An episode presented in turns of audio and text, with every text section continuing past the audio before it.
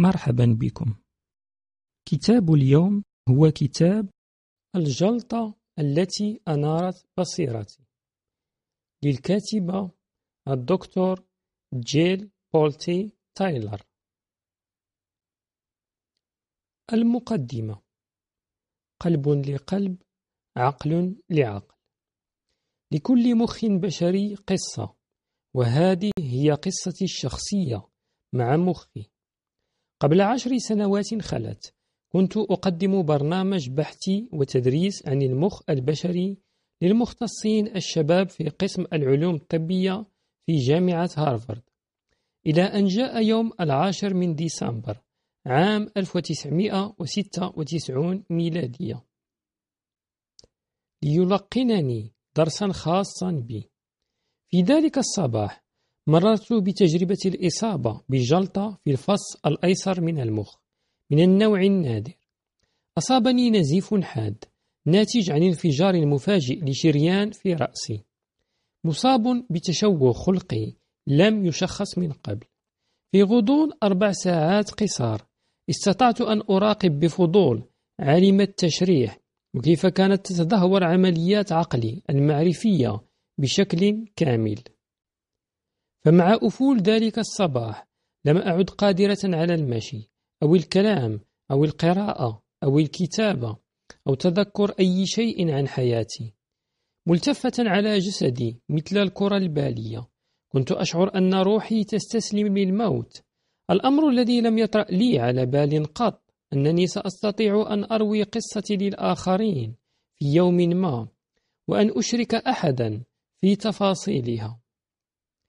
إن كتابي هذا ورحلة عالمة المخ التي خضتها لم تكن سوى توثيق محكم ومرتب لتلك الرحلة التي سقطت خلالها في هوة بلا معنى ولا معالم بذهن صامت كالعدم رحلة أرتني كيف يطفو جوهر كينونتي في مهاد من سلام داخلي عميق إن هذا الكتاب ليس سوى حياك متأنية لمعارف العلمية ممزوجة بتجربتي الشخصية. وبما هدتني إليه بصيرتي الداخلية. وهذه الرواية التوثيقية الصادرة من عالمة مختصة أصيبت ثم شفيت تماما من نزيف حاد في المخ. هي الأول من نوعها على حد علمي. إنني في غاية السعادة أن كلماتي ستصل أخيرا إلى أسماع العالم وستعود بالفائدة والخير. كم أنا ممتنة أنني ما أزال على قيد الحياة. أحتفي بأيام في الدنيا وقد كنت قبلها أمر بمعاناة الاستشفاء وألمه. مستذكرة خلال ذلك جميل من التيم حولي من الناس الممتلئين بحب غامر غير مشروط. لقد ظللت طوال سنوات مخلصة لهذا المشروع التوعوي مستذكرة تلك المرأة الشابة التي تواصلت معي وهي في حال من الاضطراب متسائلة لماذا لم تتصل أمها؟ التي ماتت متأثرة بجلطة في الدماغ برقم الإسعاف. ومستذكرة أيضا في ذات السياق ذلك الرجل المسن المتخن بالقلق على زوجته ويخشى أنها عانت الكثير في غيبوبة المرض قبل موتها. لقد ظللت مقيدة بجهاز الكمبيوتر وكلبة المخلصاتية في حجري.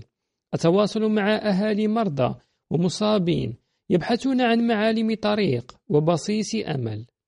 لقد أصررت على مواصلة العمل في هذا الكتاب من أجل سبعمائة ألف مصاب في مجتمعي وعائلاتهم. ممن مروا بمرض الجلطات الدماغية هذا العام. ولو أن شخصا واحدا فقط قرأ فصل صباح الجلطة وتعرف على أعراض حدوث الجلطة واتصل طلبا للمساعدة في أسرع وقت فإن جهدي هذا سيكون قد آت أكله خلال العقد الأخير من السنوات. محتوى كتابي هذا يتأسس على أربعة أقسام متنامية. القسم الأول حياة جيل ما قبل الجلطة. يقدم للقارئ الإنسانة التي كنتها قبل أن ينطفئ عقلي ويصمت. لقد وصفت كيف نشأت لأكون عالمة متخصصة في المخ البشري. وتحدثت قليلا عن رحلتي الأكاديمية ووقفت عند اهتماماتي وعند سعيي الشخصي للبحث والتنقيب. كنت أعيش بسعة وانفتاح. كنت عالمة متخصصة في المخ في جامعة هارفارد. أخدم في منظمة التحالف الوطني للأمراض العقلية وأنتقل في أنحاء البلاد من أجل هذا الهدف. إنني من خلال هذا العمل الكتابي المختصر المحرر بأسلوب مبسط أهدف إلى مساعدة قارئي على فهم ما الذي كان يجري داخل مخي بيولوجيا في صباح ذاك اليوم الذي حدثت فيه الجلطة. إذا كنت تتساءل كيف يكون شعور من يتعرض لجلطة في المخ فإن فصل صباح الجلطة يجيب على تساؤلاتك. هنا سآخذك في رحلة غريبة ترى فيها خطوة إثر خطوة كيف تتدهور القدرات الإدراكية. مشهودة بعين عالمة. وحين كان النزيف يتزايد ويتزايد كنت أغزو الإطم أو أعزو الإضمحلال الإدراكي الذي أتعرض له حينها إلى الأساس البيولوجي لتركيبة المخ. وكاختصاصية تشريح لا بد لي من الاعتراف بأن ما خبرته أثناء مروري بعملية حدوث الجلطة. يفوق ما تعلمته طوال سنوات خبرتي الأكاديمية. في نهاية ذلك الصباح غادرني وعيي وانتقل بي إلى مستوى آخر. مستوى أرى فيه نفسي. وقد أصبحت ممتدة ومتوحدة مع الكون الشاسع. ومنذ ذلك الحين فهمت أننا قادرون على أن نعيش تجربة روحية صوفية أو ما ورائية ذات صلة بالتركيبة التشريحية للدماغ. إذا كنت تعرف أحدا أصيب بجلطة أو بأي نوع من الإصابة الدماغية فإن فصل التعافي سيكون مصدرا ثمينا للمعرفة. هنا أقدم رحلة مضطردة نحو التعافي مشتملة على أكثر من, خمسين من خمسين نصيحة وإشارة إلى الأشياء التي تعوزني أو لا تعوزني. للانطلاق نحو الشفاء التام أدرجت مقترحات التشافي في ملحق الكتاب لتيسير الأمر على المستفيد وأتمنى إشراك الآخرين في هذه المعلومات لتعميم الفائدة. وأخيرا فإن كتابي يحدد ما علمتني إياه تلك الجلطة. في هذا السياق سوف تدرك أيها القارئ أو أيها المستمع بأن هذا الكتاب ليس عن الجلطة وإنما هو بصورة أصح عن البصيرة المتيقظة التي جاءت من وراء هذه الإصابة. هذا الكتاب مكرس للحديث عن جمال ومرونة العقل البشري. وقدرته الطبيعية على التأقلم مع التغيرات والسير قدما في عملية التشافي. في الخلاصة هي رحلة وعي في الفص الأيمن من دماغي حيث أصبحت حينها مغمورة بسلام داخلي عميق. ثم استعدت وعي الفص الأيسر من دماغي لاحقا لأستطيع أن أساعد الآخرين إلى الوصول إلى ذات السلام الداخلي. من غير أن يمروا بتجربة الجلطة. أتمنى أن يستمتع قارئي ومستمعي بالرحلة.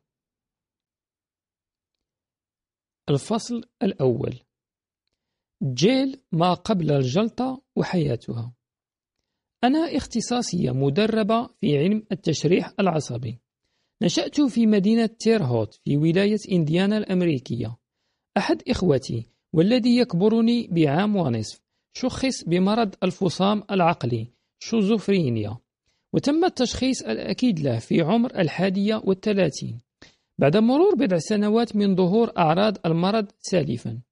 خلال سنوات طفولتنا كان يبدو مختلفا عني في إدراكه لحقيقة الأشياء وفي اختياره لتصرفاته. ونتيجة لذلك أصبحت مأخوذة بالعقل البشري منذ سن مبكرة. كنت أدهش عن كيفية أن نتشارك أنا وأخي بذات التجربة ثم يتصرف هو أو كل منا بتفسير مغاير تماما للذات والموقف الذي حدث في التو. هذا الاختلاف في الإدراك وفي توليد المعلومات وإنتاجها حفزني لأصبح مختصة في علم المخ البشري. بدأت رحلة الدراسة الجامعية في جامعة إنديانا أواخر 1970 وبسبب التفاعل مع حالة أخي وجدت نفسي مدفوعة بجوع معرفي لفهم ماذا تعني كلمة طبيعي من منظور تشريحي فيزيولوجي. في ذلك الزمن كانت مادة التشريح العصبي جديدة وناشئة ولم تقر بشكل رسمي ضمن التخصصات في جامعة إنديانا. وبانصرافي إلى دراسة علم النفس الفيزيولوجي وعلم البيولوجيا البشرية. استطعت أن أجمع بأكبر قدر ممكن من العلم المتاح حول العقل البشري. كانت أول وظيفة حقيقية لي في العلوم الطبية بمثابة بركة غامرة في حياتي. فقد توظفت كفنية, كفنية مختبر في مركز تيرهوت للتعليم الدوائي. والذي كان فرعا من فروع كلية الطب في جامعة إنديانا. وفي هذه الأثناء كان وقتي مقسما بالتساوي بين مختبر التشريح البشري العام ومختبر بحوث الأعصاب الدقيقة. لقد ضللت طوال عامين مغموسة في الدراسة الطبية وبينما كنت أتلقى تدريبي تحت إشراف دكتور روبرت ميرفي وقعت فعليا في حب تحليل الجسد البشري وتشريحه. بعد الانتهاء من دراسة الماجستير انضممت بشكل رسمي إلى برنامج الدكتوراه لمدة ست سنوات في قسم علوم الحياة في كلية طب جامعة إنديانا. كان برنامج الدراسي زاخرا بما تعلمته في منهج كلية الطب ثم تحدد بحثي للدكتوراه في حقل التشريح العصبي تحت إشراف الدكتور ويليام أندرسون. عام 1990 حصلت على شهادة الدكتوراه وتوهجت أو توجهت بعدها للتدريس في مادة التشريح العصبي وعلم الأنسجة في كلية الطب. في عام 1988 حين كنت ما أزال أعمل في مركز أو التعليم الدوائي في جامعة إنديانا. تم تشخيص حالة أخي بشكل رسمي وتحديد إصابته بالفصام. بيولوجيا كان أقرب مخلوق لي في الكون وأردت أن أفهم لماذا استطعت أنا أن أربط أحلامي بالواقع وأجعلها حقيقة ملموسة بينما لم يستطع هو ذلك. ما هو الاختلاف في مخ أخي؟ الأمر الذي يجعله يربط أحلامه وأمنياته بالأوهام والخيالات بدلا من الواقع الملموس. كنت مدفوعة بالشغف للانطلاق في البحث عن مرض الفصام. بعد انقضاء مدة برنامج التدريبي في كلية طب جامعة إنديانا منحت فرصة لبحث ما بعد الدكتوراه في كلية طب جامعة هارفارد في قسم علم الأعصاب. هناك أمضيت سنتين أعمل مع الدكتور روجر توتل على بحث يخص منطقة في قشرة الدماغ مسؤولة عن الصورة المرئية وتتبع حركاتها. كنت مهتمة بهذا المشروع البحثي. لأن نسبة كبيرة من المصابين بالتشيزوفرينيا يظهرون تحركات بصرية غير طبيعية حين متابعة الأشياء المتحركة. بعد مشاركة الدكتور روجر في التوصل إلى تحديد منطقة MT تشريحيا وموقعها في المخ البشري. والانتهاء من تسجيل نتيجة البحث وجدت نفسي أتبع نداء قلبي وشغفي. حين انتقلت للعمل في كلية طب هارفارد قسم الطب النفسي. لقد كان هدفي أن أعمل في مختبر الدكتورة فرانسين, فرانسين بينيس في مستشفى ماكلين. وتعد الدكتورة بينيس خبيرة عالمية مشهورة في تشريح أدمغة المصابين بالتشيزوفرينيا بعد الوفاة وتقديم التقارير المتعلقة بهذا الشأن. كنت مؤمنة بأنني من خلال هذه المساهمة سأستطيع أن أساعد المصابين بهذا الاضطراب العقلي مثل أخي. قبل أن أستلم مركزي الوظيفي في مستشفى ماكلين طرت مع والدي هال إلى مدينة ميامي لحضور المؤتمر السنوي الذي تعقده منظمة التحالف الوطني للأمراض العقلية وكان ذلك عام 1993 والدي هال دكتور استشاري في علم النفس وأحد الرعاة الكنسيين المتقاعدين. من أولئك المدافعين المخلصين عن العدالة الاجتماعية. كنا معا متحفزين لحضور هذا المؤتمر من أجل معرفة المزيد عن منظمة التحالف الوطني تلك وكيف يمكن أن نشارك بجهودنا معهم. وتعد منظمة التحالف الوطني للأمراض العقلية من أكثر المنظمات شعبية وتكريسا للجهود في تحسين حياة المصابين بأمراض عقلية مزمنة. كانت المنظمة في ذلك الوقت تضم عضوية ما يقارب أربعون ألف عائلة. شخص أحد أفرادها المقربين كمريض نفسي أو عقلي. والآن باتت المنظمة تضم عضوين أو ما يقارب 220 ألف عائلة. وما تزال تدافع عن أهدافها على المستوى الوطني. ومستوى الولاية خاصة. بالإضافة إلى ذلك هناك فروع للمنظمة منتشرة في أنحاء المقاطعة تقدم الدعم والتوعية وتهيئ فرص المشاركة للعائلات على المستوى الاجتماعي. لقد غيرت تلك الرحلة إلى مدينة ميامي حياتي. كان هناك مجموعة من الناس تقارب 1500 شخص تتكون من آباء وإخوة أتراب وأبناء وأفراد تم تشخيصهم بإصابات عقلية حادة وقد اجتمعوا من أجل الدعم والتوعية والمناصرة ومن أجل قضايا ذات صلة ببحوث علمية في هذا الحقل. لم أكن أدرك مدى التأثير العميق لمرض أخي في حياتي إلا بعد أن التقيت بأخوة ومرضى آخرين. وخلال أيام المؤتمر التقيت بعائلات بدت أنها تفهم حقا معنى الألم المبرح الذي اختبرته نتيجة فقداني لأخي الذي ذاب في غياهيب التشيزوفرينيا. إنهم يفهمون كيف نكابد أنا وعائلتي من أجل مساعدته في الولوج إلى العلاج المناسب والجيد. لقد ناضلوا معا كصوت منظم في مواجهة الظلم الاجتماعي والوصمة غير النزيهة التي ألصقت بالمرض العقلي. لقد كانوا مسلحين بالبرامج المعرفية المفيدة وللعامة من حولهم وملمين بالطبيعة البيولوجية لهذه الاضطرابات. وعلى ذات المستوى من الأهمية نراهم وقد احتشدوا بعقول باحثة ومنقبة عن علاجات ناجعة. لقد شعرت بأنني في المكان والزمان المناسبين. لقد كنت أختا لمريض وكنت مختصة في مجالي وممتلئة بمشاعر فياضة إزاء مساعدة الناس الشبيهين بأخي. في أعماق نفسي شعرت بأني لم أجد هدفا يستحق بذل الجهد فقط وإنما وجدت عائلتي الممتدة أيضا. بعد أسبوع من عودتي من مؤتمر ميامي قصدت مستشفى ماكلين وأنا متحفزة لبدء وظيفتي الجديدة. في مختبر التشريح العصبي البنائي. في ذات الحقل البحثي للدكتور للدكتورة فرانسين بينيس. كنت متأهبة ومتحمسة للبدء في إجراء تجارب التشريحية البيولوجية على أنسجة مرضى التشيزوفرينيا المتوفين. إن فرانسيس التي أسميها بحب كبير ملكة التشيزوفرينيا هي باحثة وعالمة قديرة. إن مجرد مراقبتها كيف تفكر وكيف تكتشف؟ وكيف تجمع أجزاء بياناتها؟ كان يشكل متعة خالصة بالنسبة لي.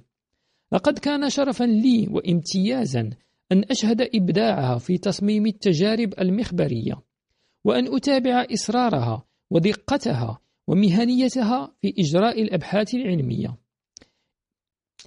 إن وظيفتي كانت أشبه بحلم تحقق. فدراسة أنسجة المخ لأفراد شخصوا بالشيزوفرينيا جعل لحياتي هدفا حقيقيا وصلبا. في اليوم الأول لبدء وظيفتي فاجأتني الدكتورة فرانسين حين أعلمتني بأن تزويد المختبر بأنسجة المخ من قبل أهالي المرضى المتبرعين ليست مضطردة ومستمرة. وهذا الأمر أوجد نقصا في الأنسجة المطلوبة للمختبر على المدى الطويل. لم أصدق ما أسمع في حينها. لقد أمضيت أفضل أيام الأسبوع المنصرم في منظمة التحالف الوطني للأمراض العقلية بصحبة مئات من عائلات تم تشخيص أحد أفرادها بمرض عقلي شديد. لقد أدار الدكتور لو جاد المدير السابق للمعهد الوطني للصحة العقلية جلسات المؤتمر بموضوعية وقدم الكثير من العلماء المبرزين أبحاثهم. لقد أحب منتسبو المنظمة الوطنية للأمراض العقلية المشاركة في المؤتمر والاستفادة من الأبحاث عن المخ البشري. لذلك أراه أمرا محيرا للعقل أن يكون هناك نقص في التبرع بالأنسجة للتشريح المخبري. هنا تيقنت أنها مسألة ذات صلة بالوعي العام وأنه ما متى ما علمت عائلات المنظمة الوطنية بنقص الأنسجة المطلوبة للأبحاث فإنها سوف تنادي للتبرع بالأنسجة الدماغية من داخل المنظمة وتحل المشكلة. في السنة التالية 1994 انتخبت ضمن هيئة المدراء للمنظمة الوطنية للأمراض العقلية. لقد شعرت بغبطة غامرة كوني سأخدم في هذه المنظمة الرائعة وأنه شرف لي ومسؤولية عظيمة. كان أساس دعوتي طبعا يتعلق بأهمية وقيمة التبرع بأنسجة المخ لمن تم تشخيصهم طبيا وما يعانيه الباحثون من نقص في هذه الأنسجة لإتمام أبحاثهم. لقد سميت قضيتي قضية الأنسجة. في ذلك الوقت كان متوسط عمر أعضاء المنظمة الوطنية 67 عاما وكنت حينها في الخامسة والثلاثين من عمري. لقد شعرت بالفخر كوني أصغر المنتخبين عمرا في هذه الهيئة. كنت ممتلئة بالطاقة وتواقة للانطلاق.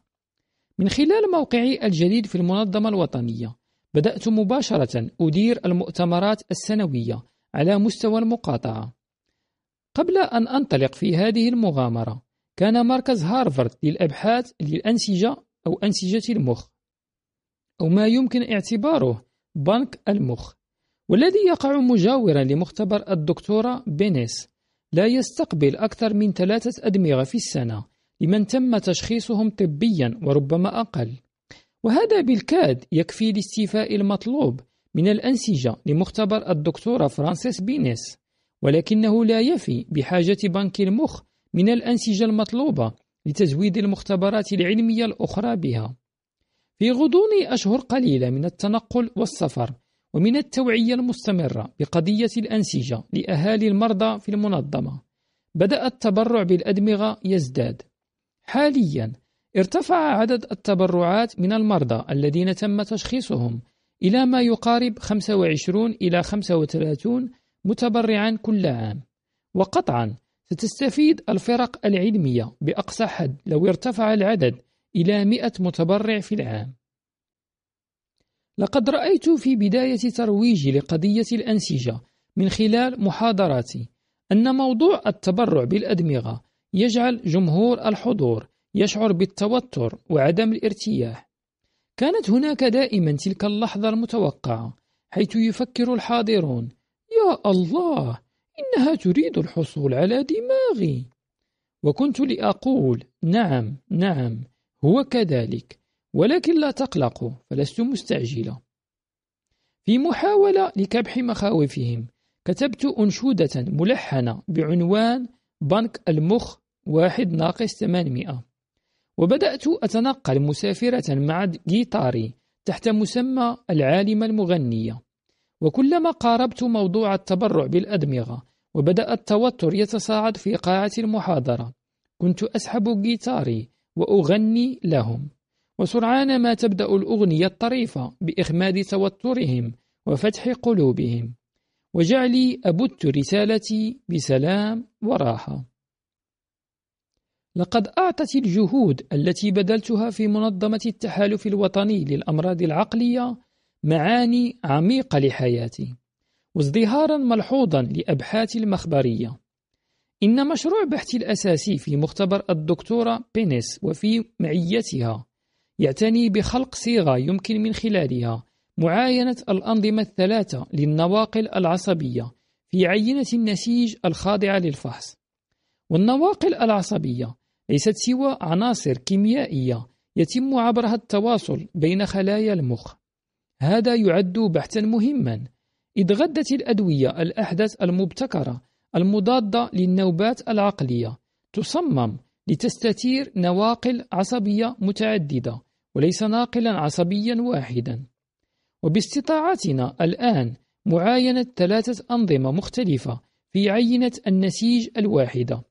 يزيد من قدرتنا على فهم التفاعل الدقيق بين هذه الأنظمة. يتبلور هدفنا حول الوصول إلى فهم أفضل لدورة المخ المصغرة ومحاولة فهم أي خلية في أي بقعة من المخ تتواصل مع أي من الإفرازات الكيميائية. وكمية هذه الإفرازات. إن فهم الاختلافات على مستوى الخلايا بين مخ المرضى الذين تم تشخيصهم بأمراض عقلية ومع الأصحاء الطبيعيين سوف يساهم في إيجاد الأدوية المناسبة للمحتاجين. هناك هامش بنك المخ واحد ناقص 800 هي عبارة عن أنشودة مغناة كتبتها وغنتها المؤلفة. للترويج لحملة التوعية بالتبرع بأنسجة المخ. أما الرقم واحد ناقص 800 فهو رقم هاتف الاتصال بالمعنيين بالحملة والتحدث إليهم مجانا. سوف نبت نص الأغنية في نهاية الكتاب كما ورد في الأصل. تتمة. في ربيع 1995 احتل هذا البحث غلاف مجلة بيوتكنيكس العلمية التقنية البيولوجية. وفي عام 1996 فاز بحثي هذا بجائزة الخلية الرفيعة في كلية العلوم الطبية في جامعة هارفارد قسم الطب النفسي. لقد أحببت العمل في المختبر وأحببت كذلك مشاركة هذا الجهد مع أسرة منظمة التحالف الوطني للأمراض العقلية. ثم حصل ما ليس بالحسبان. كنت في منتصف ثلاثينياتي متقح متفتحة وضاجة بالحيوية في المجال المهني والشخصي. ولكن بعثرت واحدة نحو الهاوية تبخرت حياتي الوردية وتلاشى مستقبلي الواعد. استيقظت صباح العاشر من ديسمبر 1996 لأكتشف أنني أصبت باضطراب عقلي. لقد أصبت بجلطة في المخ. خلال أربع ساعات قصار رأيت كيف تتدهور قدراتي العقلية ومعها عمليات الاستجابة الحسية بشكل كامل. هذا النوع النادر من نزيف المخ جعلني معاقب الكامل. لا أقدر على المشي أو الكلام أو القراءة أو الكتابة أو تذكر أي ملمح من ملامح حياتي. لعلك أيها القارئ أو المستمع متحفز لقراءة قصتي الشخصية وفي صباح يوم الجلطة. ولكن من أجل المزيد من الفهم الواضح لما كان يجري داخل دماغي اخترت أن أقدم شيئا من العلم المبسط في الفصل الثاني والثالث. رجائي ألا تجعل الخشية من هذا الجزء تبعدك عنه. لقد بذلت جهدي أن أجعله جزءا محببا وهينا. ومشتملا على بعض الصور التوضيحية المبسطة للمخ. وذلك من أجل الوصول إلى تصور قريب لتجربتي من جوانبها الإدراكية والجسدية والروحية. إذا رغبت على الرغم من ذلك في تخطي هذين الفصلين كن متيقنا أنهما سيكونان تحت طلبك كمرجع موثوق. إنني إذ أهيب بك لقراءة هذا الجزء أولا فإنني على ثقة بأن ذلك سيسهل أمامك سبيل الفهم بشكل تلقائي وسلس.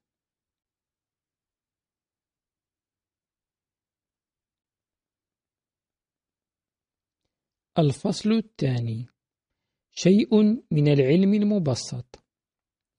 لكي يستطيع أي شخص منا التواصل معا لابد أن يتشاركان كما محددا من الحقائق العامة.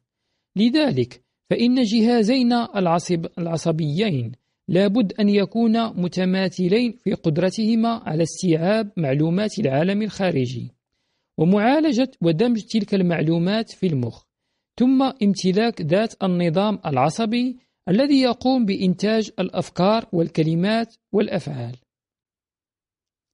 الخروج إلى الحياة من أكثر الحوادث أهمية وروعة.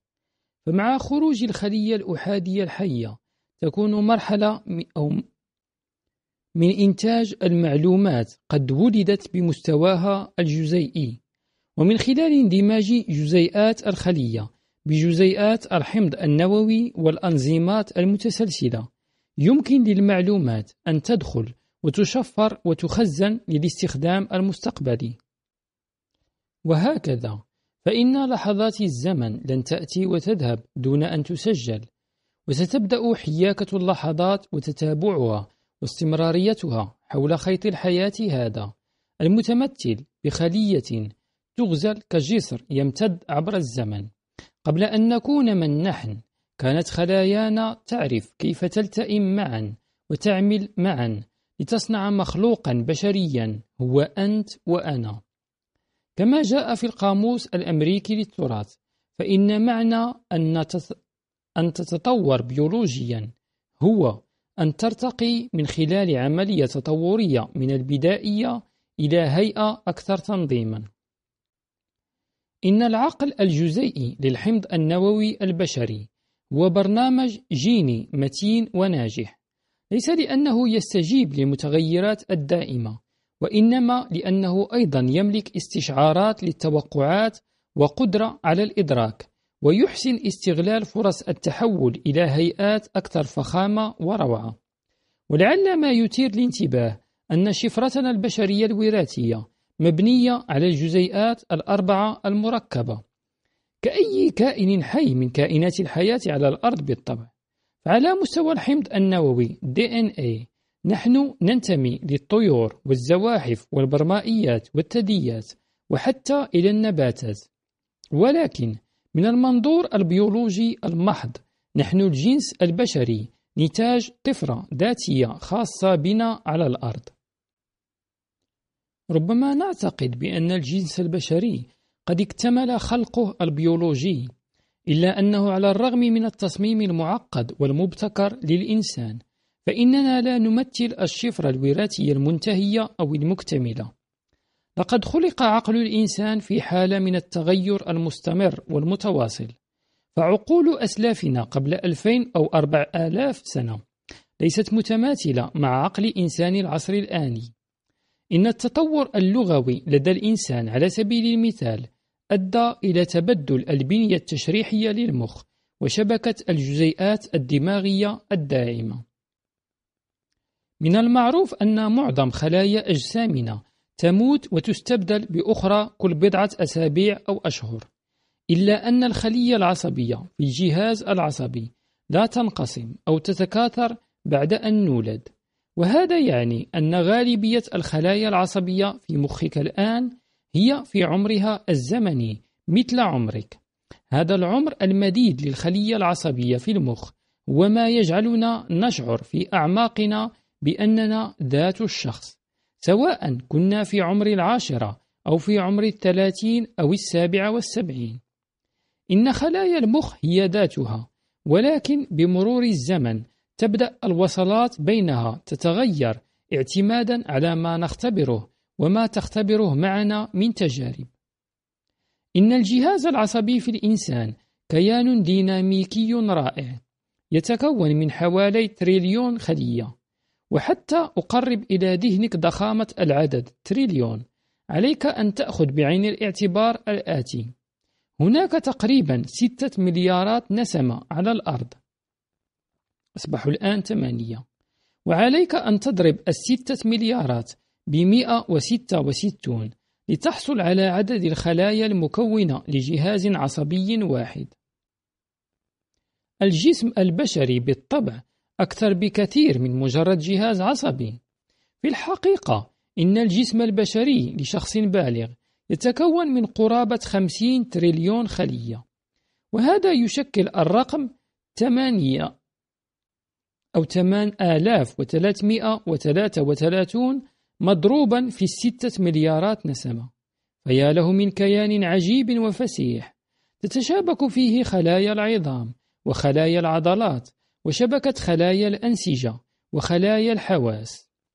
وتتضافر جميعا لتعمل معا وتضخ الحياة في جسد كامل ومعافى.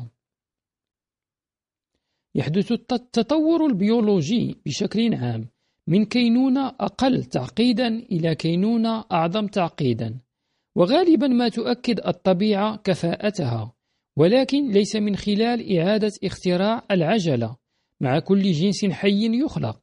بشكل عام حين تتعرف الطبيعة على شكل الشفرة الوراثية التي تعمل على ضمان استمرار حياة الكائن الحي مثل تبرعم فاكهة في طور النمو أو ضخة دم في القلب أو غدة عرق تساعد على انتظام حرارة الجسم أو تكور عين لضمان مجال الرؤية.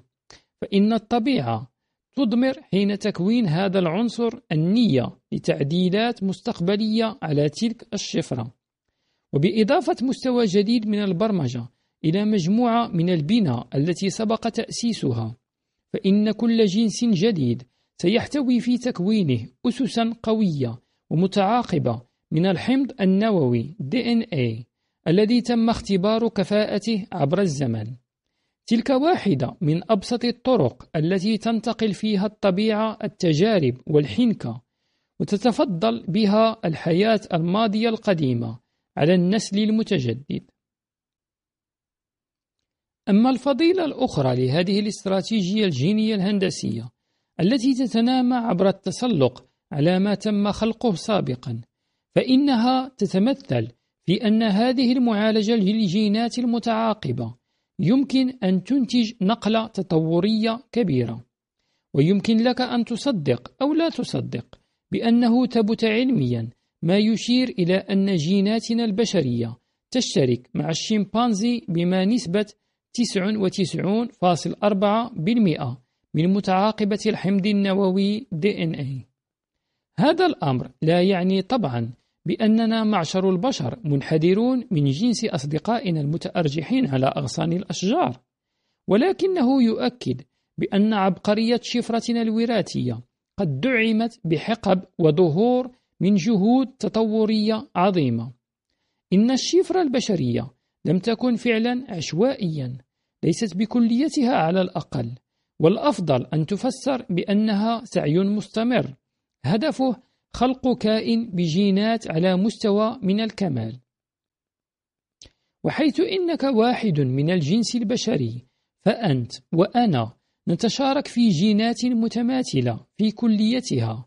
عدا 0.01% من الجينات المتعاقبة. وعليه فإننا كجنس بشري أنت وأنا متماثلان بيولوجيا. ونسبة التماثل الجيني تصل إلى 99.99% وحين ننظر إلى الاختلافات المتعاكسة في جنسنا البشري فإنه من الواضح أن نسبة 0.01% لها تأثير في إحداث اختلافات مهمة في هيئاتنا وأشكالنا وفي طريقة تفكيرنا وتصرفاتنا. إن ما يفرقنا عن باقي الحيوانات الثدية هو قشرتنا الدماغية الخارجية بانتناءاتها وتلافيفها. وعلى الرغم من أن الثدييات لديها أيضا قشرة دماغية، إلا أن الإنسان يتفوق عليها بضعف سماكة قشرته الدماغية وبضعف العمليات الوظيفية. إن قشرتنا الدماغية تنقسم إلى فصين أساسيين يكمل أحدهما الآخر في الوظيفة. بين قوسين ملاحظة. في كل الصور الواردة في هذا الكتاب تظهر مقدمة المخ متجهة إلى اليسار. هناك صورة الدماغ من الأعلى. وعنوان الصورة القشرة الدماغية الكاملة للمخ البشري.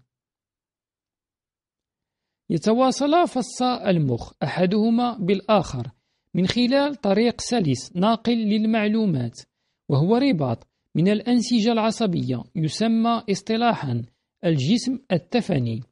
وعلى الرغم من أن كل فص من فصي المخ متميز بخاصية متفردة في إنتاج المعلومات إلا أن الفصلين إذا ما توصلا معا فإنهما ينتجان مدركا واحدا للعالم بشكل سلس.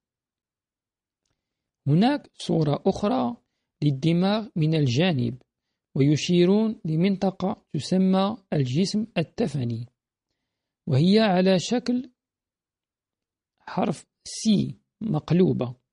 موجودة في عمق الدماغ. حين نركز على الدماغ بشكل تشريحي ميكروسكوبي دقيق لرصد كيف يشتغل فصا المخ فإن الفروقات هي القاعدة وليست الاستثناء. فالفروقات هي التي تصنع خصوصيات الأفراد وشخصياتهم واختياراتهم. يظهر التشريح المجهري أدمغتنا ثابتة الشكل وأن مخي يشبه مخك تماما. لقد صممت الانحناءات والتنيات في لفائف المخ بهذه الخاصية لتجعل أدمغتنا متماثلة في المظهر والبنية والوظيفة. على سبيل المثال فإن كل فص في المخ يشتمل على تنيات فائقة الجودة مكونة من مجموعة من خلايا محددة لها وصلات وعمليات وظيفية محددة أيضا. على سبيل التمثيل فإن خلايا اللفائف الواقعة خلف مركز الدماغ تجعلنا ندرك المثيرات الحسية. بينما تتحكم خلايا اللفائف الواقعة في مقدمة الدماغ في قدراتنا الحركية الإرادية. إن الموصلات الأساسية التي تنقل المعلومات بين الخلايا المختلفة داخل فصي المخ هي أيضا ثابتة بين أدمغتنا. وكنتيجة لذلك فنحن بشكل عام قادرون على التفكير والشعور بشكل مشابه. هناك صورة أخرى للدماغ بمقطع جانبي وهناك إشارة للأسماء لهذه الباحات ولكن كلها بالإنجليزية. هناك باحة الرؤية باحة السمع والكلام باحة الإحساس وباحة ربما ردة الفعل الفيزيائية للأوعية الدموية التي تغذي فصي الدماغ أيضا خاصيتها المحددة. فشرايين فصي الدماغ مهمتها تزويدهما بالدم. وأي تلف في أي من تفريعات هذه الشرايين؟ قد ينتج عنه أعراض تنبئ بتلف شديد أو توقف تام للعمليات الإدراكية بشكل محدد. بين قوسين. هناك اختلاف قاطع بين التلف في الفص الأيمن أو التلف في الفص الأيسر. الصورة التوضيحية التالية تبين موقع الشريان الأوسط في الفص الأيسر وهو يمثل حالة الجلطة التي أصابتني. صورة للدماغ بمقطع جانبي. والشريان تقريبا ينطلق من مركز الدماغ ويتجه نحو حافته أو يتجه إلى مؤخرة الرأس. إن الطبقة السطحية للقشرة الدماغية التي نراها حين ننظر لسطح المخ تمتلئ بالخلايا العصبية البشرية التي نعدها فريدة حسب اعتقادنا. تقوم هذه الخلايا العصبية التي تطورت مع الزمن بخلق دوائر كهربائية مسؤولة عن تصنيع القدرة على التفكير المنظم كاللغة بتعقيداتها والتفكير التجريدي وتشكيل الرموز كالرياضيات. في طبقات القشرة الدماغية الأعمق تصنع خلايا المسارات العصبية للدماغ وهذه هي الخلايا الدماغية التي تتشابه بها أو نتشابه بها والثدييات. هناك صورة أخرى مقطعية جانبية للدماغ وعنوانها الجهاز الحوفي. هناك أسماء لمناطق في هذه الصورة كلها بالإنجليزية لم أعرف معناها بالعربية. يعمل الجهاز الحوفي وهو جملة من المسارات العصبية على خلق تأثير أو شعور يمازج المعلومات التي تتدفق من خلال الحواس. ولأننا نتشارك في هذه البنى الدماغية مع المخلوقات الأخرى فإن هذه الخلايا العصبية في الجهاز الحوفي عادة ما يشار لها بمخ الزواحف أو المخ العاطفي. فحين يولد الإنسان فإن هذه الخلايا العصبية تتواصل معا وتستجيب للمثيرات الحسية.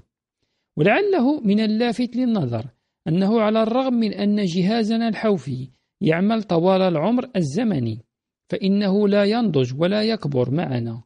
ونتيجة لذلك فما أن نستشار أو نستثار عاطفيا حتى نستعيد القابلية للاستجابة للمثير وكأننا في الثانية من العمر رغم كوننا بالغين.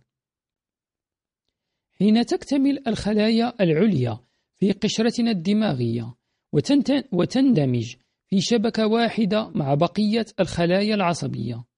نكتسب القدرة على التقاط صور متجددة للحظة الراهنة. وحين نقارن المعلومات الجديدة المتولدة في الدماغ مع ردة الفعل النشطة لجهازنا الحوفي نستطيع حينها أن نعيد تقييم الوضع الراهن ونختار عن قصد استجابة أكثر ملائمة. لعل ما يثير الاهتمام أن تقنيات التعليم المبني على آلية المخ ابتداء من المرحلة التمهيدية وحتى الثانوية. قد استفاد ولا شك من مفاهيم علم الخلايا العصبية وكيفية عملها في الجهاز الحوفي. نحن نحاول بهذه التقنيات التعليمية أن ننقل الفصول الدراسية إلى بيئات تشعر بالأمان والألفة والهدف من وراء ذلك هو خلق بيئة ملائمة حيث لا تستثار مخاوف العقل ومشاعره الحادة. إن الوظيفة الأساسية للوزة وهي القشرة الحزامية الأمامية في الدماغ وتعمل ككاشف لحالات الخطر. الوظيفة الأساسية أن تستشرف وتسجل المثيرات الطارئة في اللحظة الآتية وتقرر مستوى السلامة. فإحدى الوظائف لتلافيف الحزامية في الجهاز الحوفي تتمثل في تركيز الانتباه في المخ. حين يدرك المثير الطارئ كمثير اعتيادي ومألوف فإن اللوزة الدماغية تكون في حالة سكينة ومنطقة الحصين وهي المنطقة المرتبطة بالذاكرة والتعلم المجاورة لها ستكون قادرة على التعلم وتذكر المعلومات الجديدة. لكن ما إن تستثار اللوزة بفعل مثير غير اعتيادي يشكل تهديدا ما فإن مستوى القلق في المخ يرتفع. ويجعل الانتباه مركزا على الوضعية الآنية. وتحت هذه الظروف فإن الانتباه ينحصر من منطقة الحصين وينتقل إلى سلوك حماية الذات في اللحظة الآنية. تتسرب المعلومات الحسية خلال الجهاز الحسي ويتم معالجتها في التو من خلال الجهاز الحوفي. وحين تصل الرسالة إلى القشرة الدماغية العالية التفكير نكون قد وصلنا إلى نوعية الشعور الذي يتطلبه الموقف. وهل هو شعور بالألم أم شعور بالمتعة؟ ورغم أن الكثيرين منا يعتقدون أننا مخلوقات مفكرة وقادرة على الشعور إلا أننا بيولوجيا في الحقيقة مخلوقات عاطفية قادرة على التفكير. ولأن مصطلح الشعور بات يستخدم كمصطلح عام فإنني أود أن أوضح كيف تبدو التجارب مختلفة في أدمغتنا. أولا حين نختبر شعور الحزن أو الفرح أو الغضب أو الإحباط أو الإثارة المبهجة فإن هذه المشاعر تتولد بفضل خلايا جهازنا الحوفي. ثانيا لكي تستشعر شيئا ما بيديك فإن ذلك يعود إلى تجربة الشعور اللمسي أو الحركي من خلال فعل جس الأشياء. أو لمسها. إن هذا اللون من الشعور يتم من خلال الجهاز الحسي لللمس الموجود خلف لفائف القشرة الدماغية المركزية. وأخيرا حين يناقض أحدهم ما يشعر به حول أمر ما ويأتي بنقيض ما يعتقد فإن هذه البصيرة الواعية تكون بمثابة معرفة ساطعة انبثقت من الفص الأيمن للدماغ. بين قوسين سوف أشرح بشكل مسهب في الفصل الثالث. الفروقات في طرق التفكير بين الفص الأيمن والأيسر من الدماغ. وعلى غرار الآلات التي تنتج المعلومات فإن قدرتنا على إنتاج قاعدة بيانات عن العالم الخارجي تبدأ من مستوى الإدراك الحسي. لقد صممت المستقبلات الحسية لدينا لتستكشف المعلومات بحيوية لافتة. رغم أن معظمنا نادرا ما يعي هذه العملية. ولأن كل ما حولنا من هواء نتنفسه ومن مواد نستخدمها جميعها تتكون من ذرات وجزيئات تدور وتهتز. فإننا أنا وأنت نظل نسيج في بحر غامر من حقول الموجات الكهرومغناطيسية. إننا جزء من هذا المحيط ونحن مغمورون فيه. ومن خلال أجهزتنا الحسية نتعرف عليه ونختبره. يتكون جهازنا الحسي من كتلة من الخلايا العصبية المتراصة التي بدورها تنتج الشفرة العصبية التي تتوافق مع المستقبلات في مواضع محددة من المخ. وكل مجموعة من هذه الخلايا المتراصة تقوم بتغيير أو تأكيد تلك الشفرة. ثم تمريرها إلى المجموعة الأخرى من الخلايا في الجهاز الحسي والتي بدورها تحدد أو تشدد الرسالة لاحقا. وفي الوقت الذي تصل فيه الشفرة إلى الجزء الأعلى من القشرة الدماغية نكون قد أدركنا المثير ووعيناه. ولكن في حال فشلت أي من الخلايا في أن تعمل بشكل طبيعي فإن المدرك الأخير سوف ينحرف بعيدا عن الحقيقة المتعارف عليها. إن الحقل البصري أي المشهد بكامله لمنظر العالم من حولنا ما هو إلا لوحة مقسمة إلى مليارات من النقط المتناهية في الصغر. وكل نقطة من هذه اللوحة تمتلئ بالذرات والجزيئات التي تظل في حالة اهتزاز دائم بينما تلتقط خلايا الشبكية في خلفية العين الحركات الاهتزازية لهذه الجزيئات والذرات. إن اهتزاز الذرات المبثوثة بترددات مختلفة تنشر تموجات من الطاقة بأطوال مختلفة أيضا. وهذه المعلومة تشفر في النهاية كألوان مختلفة بواسطة الفص البصري في الدماغ. تبنى الصورة البصرية من خلال قدرة المخ على تجميع باقة من النقط المتناهية في الصغر ولمها في إطار محدد. والأطر المختلفة باتجاهات مختلفة عمودية وأفقية ومنحرفة تتجمع على شكل تكوينات من الصور. ثم تنشط مجموعات أخرى من الخلايا في المخ لتضيف للصور التي نراها عمقا ولونا وحركة. إن الديسيلكسيا وهو اضطراب في القدرة على القراءة يجعل القارئ يرى الحروف بشكل عكسي. هو أكبر مثال على عرض غير طبيعي. يحدث حين تتعرض الخلايا الحسية أثناء سريانها المعتاد إلى تغير في المعلومات الواردة. هناك صورة مقطعية نصفية تظهر الباحات الموجودة في الدماغ. وعلى مثال القدرة البصرية تعتمد القدرة على سماع الأصوات كذلك على طاقاتنا الاستكشافية التي تنتشر على مدى الموجات الطولية. إن الصوت ما هو إلا نتاج الجزيئات الذرية في الفضاء أثناء اصطدامها ببعض ونشرها لأشكال من الطاقة. تتشكل الموجات الطولية للطاقة من تصادم الذرات ثم تقرع طبلة الأذن ليحدث السمع. وهكذا تظل التموجات المختلفة للأصوات تتهزهز على طبلة الأذن بخصائص رائعة. وشبيهة بخلايا شبكية العين فإن خلايا الشعيرات في قوقعة الأذن تقوم بترجمة تلك الطاقة الاهتزازية إلى شفرة عصبية. وأخيرا تصل هذه الإشارات إلى الفص الخاص بالسمع في الدماغ فيمكننا سماع الأصوات.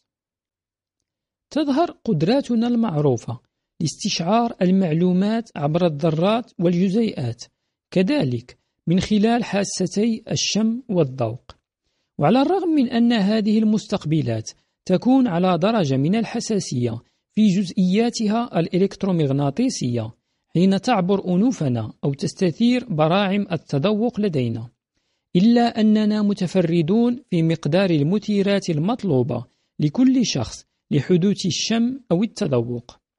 يتكون كل جهاز من أجهزة الحواس من مجموعة متراصة من الخلايا وأي تلف في أي جزء من الجهاز الحسي قد ينتج عنه تعطل في القدرة على الإدراك. وأخيرا يعتبر الجلد هو أكبر عضو من أعضاء الحس مزود بمستقبلات حسية معينة. وتلك المستقبلات مصممة لتختبر شتى المثيرات. مثل الضغط الاهتزاز المس الخفيف الألم درجات الحرارة المتفاوتة. إن المستقبلات تتميز بدقة وتحديد متناه لنوع المثير أي أن البرودة مثلا لا تدرك إلا بالعصب المستقبل للبرودة والاهتزاز لا يدرك إلا بالعصب المستقبل للاهتزاز وهكذا. تلك الخاصية للجلد جعلته يبدو خريطة دقيقة مليئة بمواقع المستقبلات الحسية.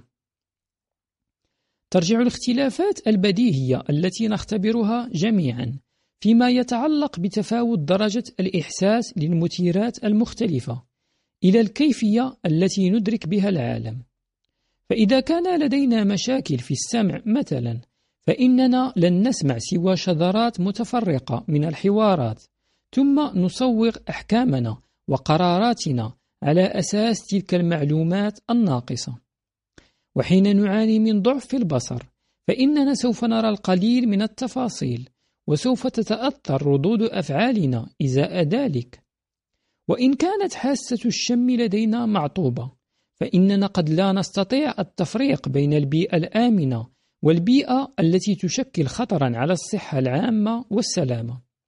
وعلى النقيض المبالغ فيه فإن الحساسية الزائدة للمثيرات تجعل الإنسان يتحاشى التفاعل مع المثيرات الحسية في بيئته وقد يفوت على نفسه الكثير من متع الحياة البسيطة.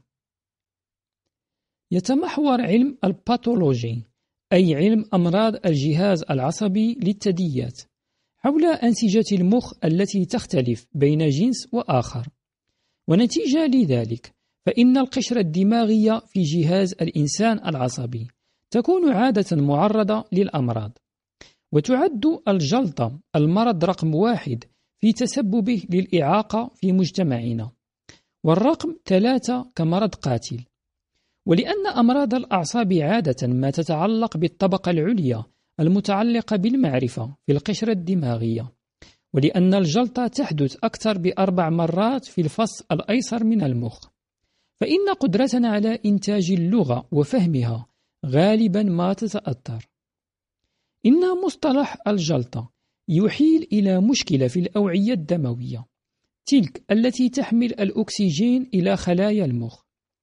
هناك نوعان من الجلطة الأولى إقفارية عابرة وهي اضطراب في نشاط المخ ينتج عن انخفاض مؤقت في تدفق الدم للدماغ.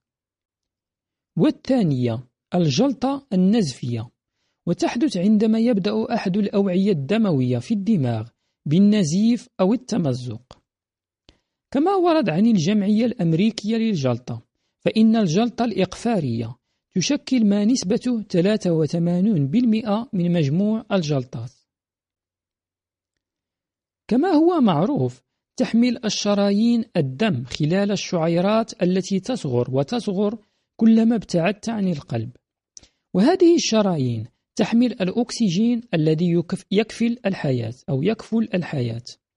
ويعد ضروريا لحياة الخلايا بما فيها الخلايا العصبية.